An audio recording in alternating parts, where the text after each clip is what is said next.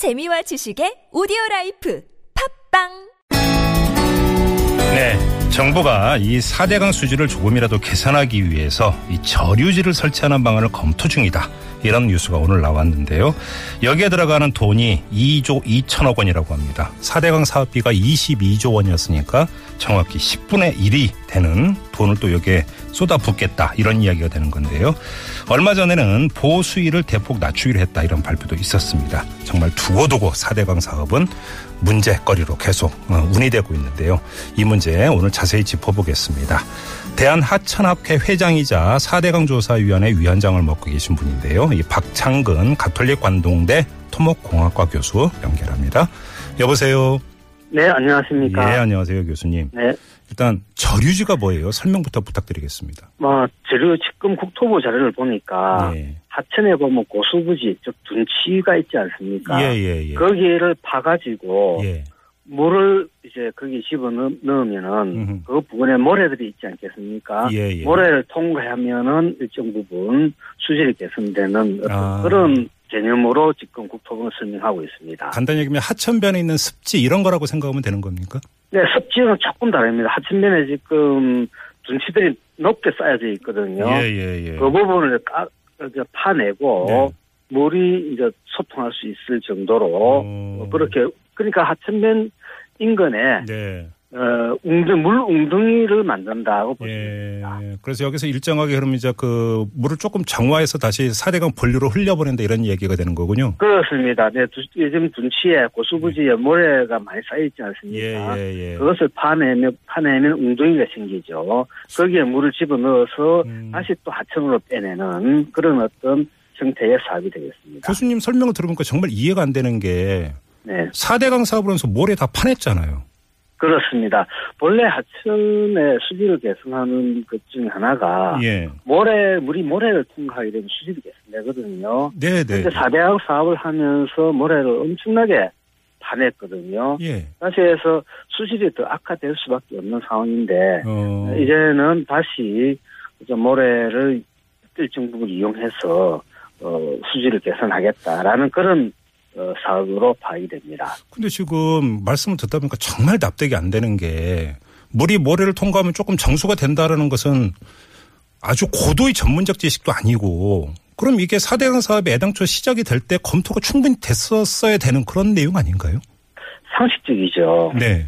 하니까 사대양 사업을 할 때 당시 좀 돌아가 보면은 네. 이명박 대통령이 그 당시 한반도 대우나 어, 그것을 하다가 촛불 집회 때문에 어, 이제 포기한다고 했지 네, 네, 네? 네, 네. 네, 그러고 나서 이제 뭐 국회의원께서 뭐 이름이 이름 어떠냐, 저름 어떠냐. 그래서 사대양 사업으로 이름을 살짝 바꿨죠. 그것도 음. 사대양 살리기 사업으로. 예. 그래서 그게 어, 박근혜 정부 초기 때, 음. 그러니까 2013년 7월 달에 네. 감사원 감사 결과를 보면은 사대양 사업은 어, 한반도 대운하를 염두에 둔 사업이다. 그러니까 음. 결국은 어, 국민들이 그래 반대를 했음에도 불구하고 그 사대양 사업을 한 거죠. 다시 한반도 대운하 사업의 1, 1단계 사업을 한 거죠. 아. 그 당시 저희들이 수질은 엄청나게 어, 나빠질 것이다. 음, 예. 그랬지만 오히려 정부는 당시 수질이 개선된다 라는 얘기를 했거든요. 아하. 그러니까 교수님 말씀대로 대운하를 떠올리니까 그러니까 무슨 이야기인지 좀 이제 좀 그 이해가 좀 될 수도 있을 것 같습니다. 네, 뭐 거기 동의하는 것은 아니겠지만 이해는 되는데 무슨 이야기로 연결이 되는 건지. 네. 아무튼 근데 지금 만약에 저류지를 조성하겠다라는 계획을 계획을 추진한다라는 이야기는 네. 4대강의 수질이 그만큼 나쁘다라는 것을 정부가 인정한 것으로 해석을 해도 되는 거죠.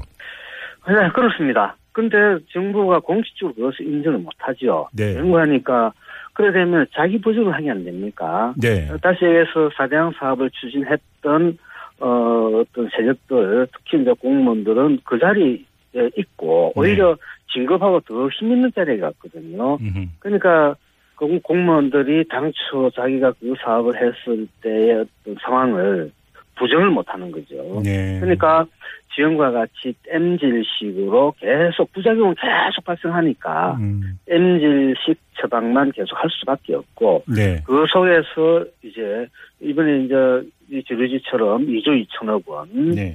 엄청난 국민 세금 아닙니까? 예. 이것이 또 낭비될 바로 지금 시점이 있다고 볼 수 있습니다. 네. 그나저나 그 국토교통부한테는 우리 뭐 이게 부채 입장은 아니고 수자원공사에서 단, 그 단지 검토했던 사안이다 이렇게 주장을 했던 것 같은데 이건 어떻게 봐야 되는 겁니까? 그거는 그렇지 않습니다. 제가 자료를 보니까 2013년도에 예.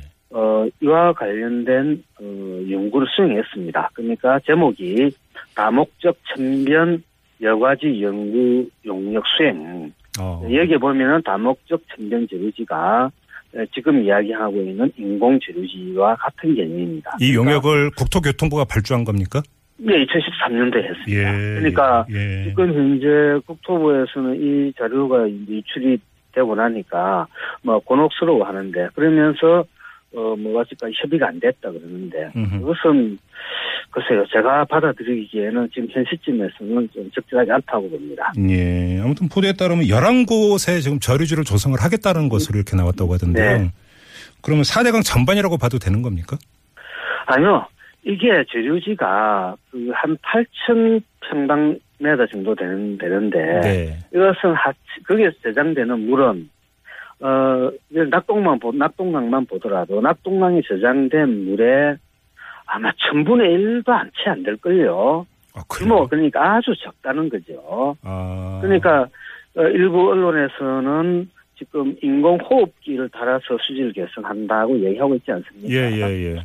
근데 저는, 그 인공호흡기는 죽어가는 사람도 일정 부분 살릴 수가 있는데, 네. 지금 현재 인공 드루지는 규모가 너무 작기 때문에 예. 어, 인공호흡기 수질을 개선하기 위한 인공호흡기인데 저는 고장난 인공호흡기다. 어. 다시 해서 아무런 효과가 없는 예. 인공호흡기라고 저는 보고 있습니다. 한마디로 세 발의 피라는 말씀이신데 근데 아, 여기에 바로 바로 그 얘기입니다. 예. 예. 근데 근데 여기에 2조 2천억이 들어간다고요?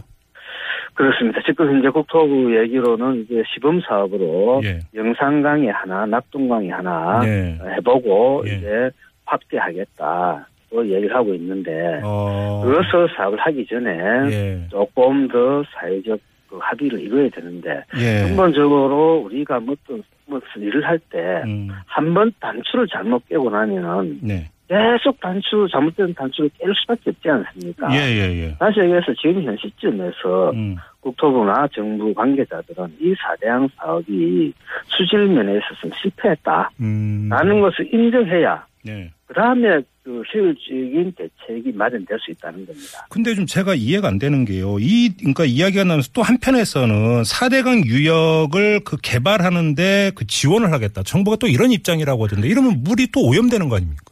네, 그렇습니다. 지금 현재 그 저기 그 수변 어, 수변 개발 특별법이 만들어졌거든요. 예. 그 당시 이제 수산공사가 8조 원의 예산으로 투입했으니까 이익을 봐야 되잖아요. 네네. 그러면서 하천변의 어떤 사업이라도 다 할 수 있는 그런 형태로 어, 수변개발 특별법을 음, 만들었습니다. 네네네. 즉, 예, 그래서 지금 현재 어, 부산의 에코델타 시티 사업 한 5, 6조 원 또 돈이 들어가고 있거든요. 그래서 예. 이런 어떤 사업을 하면은 결국은 개발 사업을 하면 아무리 오염 저감 시설을 하더라도 일정 부분 오염이 증가될 수밖에 없거든요. 예. 어, 그러니까 한편으로는 수질을 개선한다고 이런 사업을 하고 또 한편으로는 어, 수질을 또 악화시키는 사업을 하고 어, 그래서 어, 도대체 어, 정부가 지금 취하고 있는 수질 정책이 일관성이 있는가 그러니까 어느 장단에 춤을 춰야 될지 지금 모르겠는데요, 지금. 그 바로 그 얘기입니다. 예.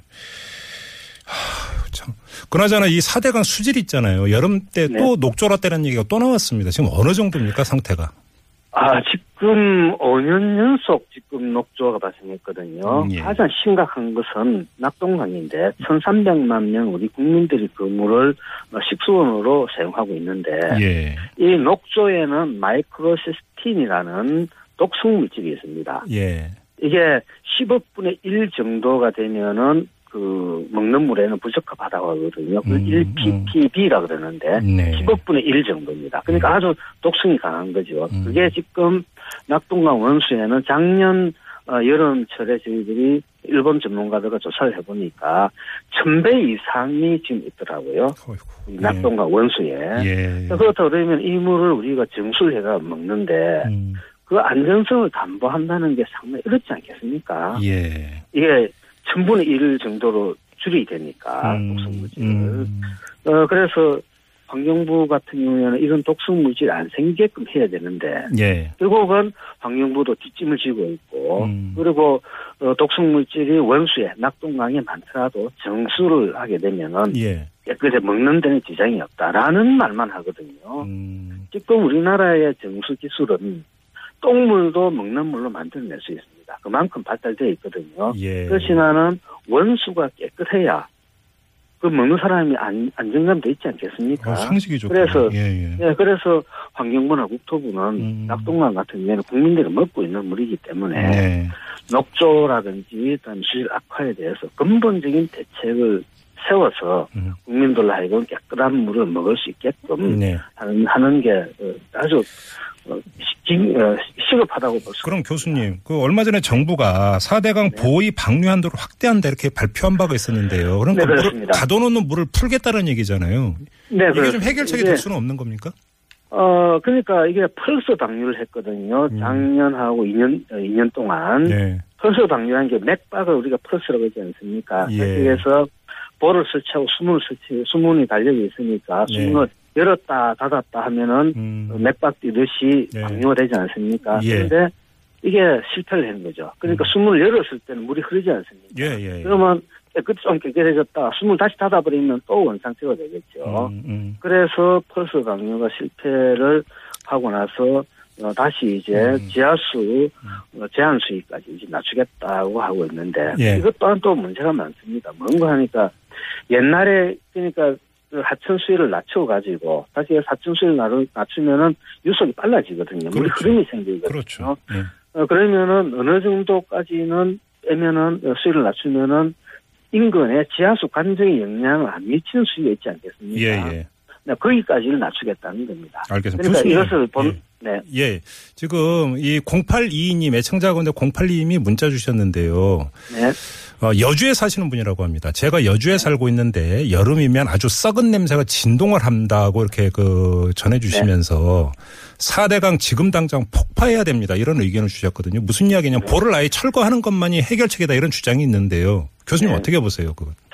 아, 근데 이, 그, 우리 사회가 그래도 그 여러 가지 의견을 그 들어야 되는 건 맞지 않습니까? 예, 예, 예. 뭐를 철거를 한다고 할 때도 또 우리가 만들었을 때 비록 그렇게 엉터리를 만들었더라도 네. 뭐를 철거를 하는 시점에서는 우리가 그에 대해서 살펴볼 필요가 있습니다. 음. 다시 해서 뭐가 수질 악화에 정도 영향을 미치는가 예. 그리고 공학적으로 그게 가능한가 음. 추가하는 게 네. 그리고 경제성이 있는가 그리고 우리 사회가 그것을 수용할 수 있는가. 라는 것들을 우리가 검토를 해서 예. 여러 가지 대안이 있겠죠. 음. 수물 상시 방류하는 거다 연다든지 예. 동원보를 철거한다든지 음, 음. 이런 모든 것들을 어, 대안으로 두고 네. 어느 것이 우리 사회에 가장 적합한가 예. 그것이 만약에 뭐.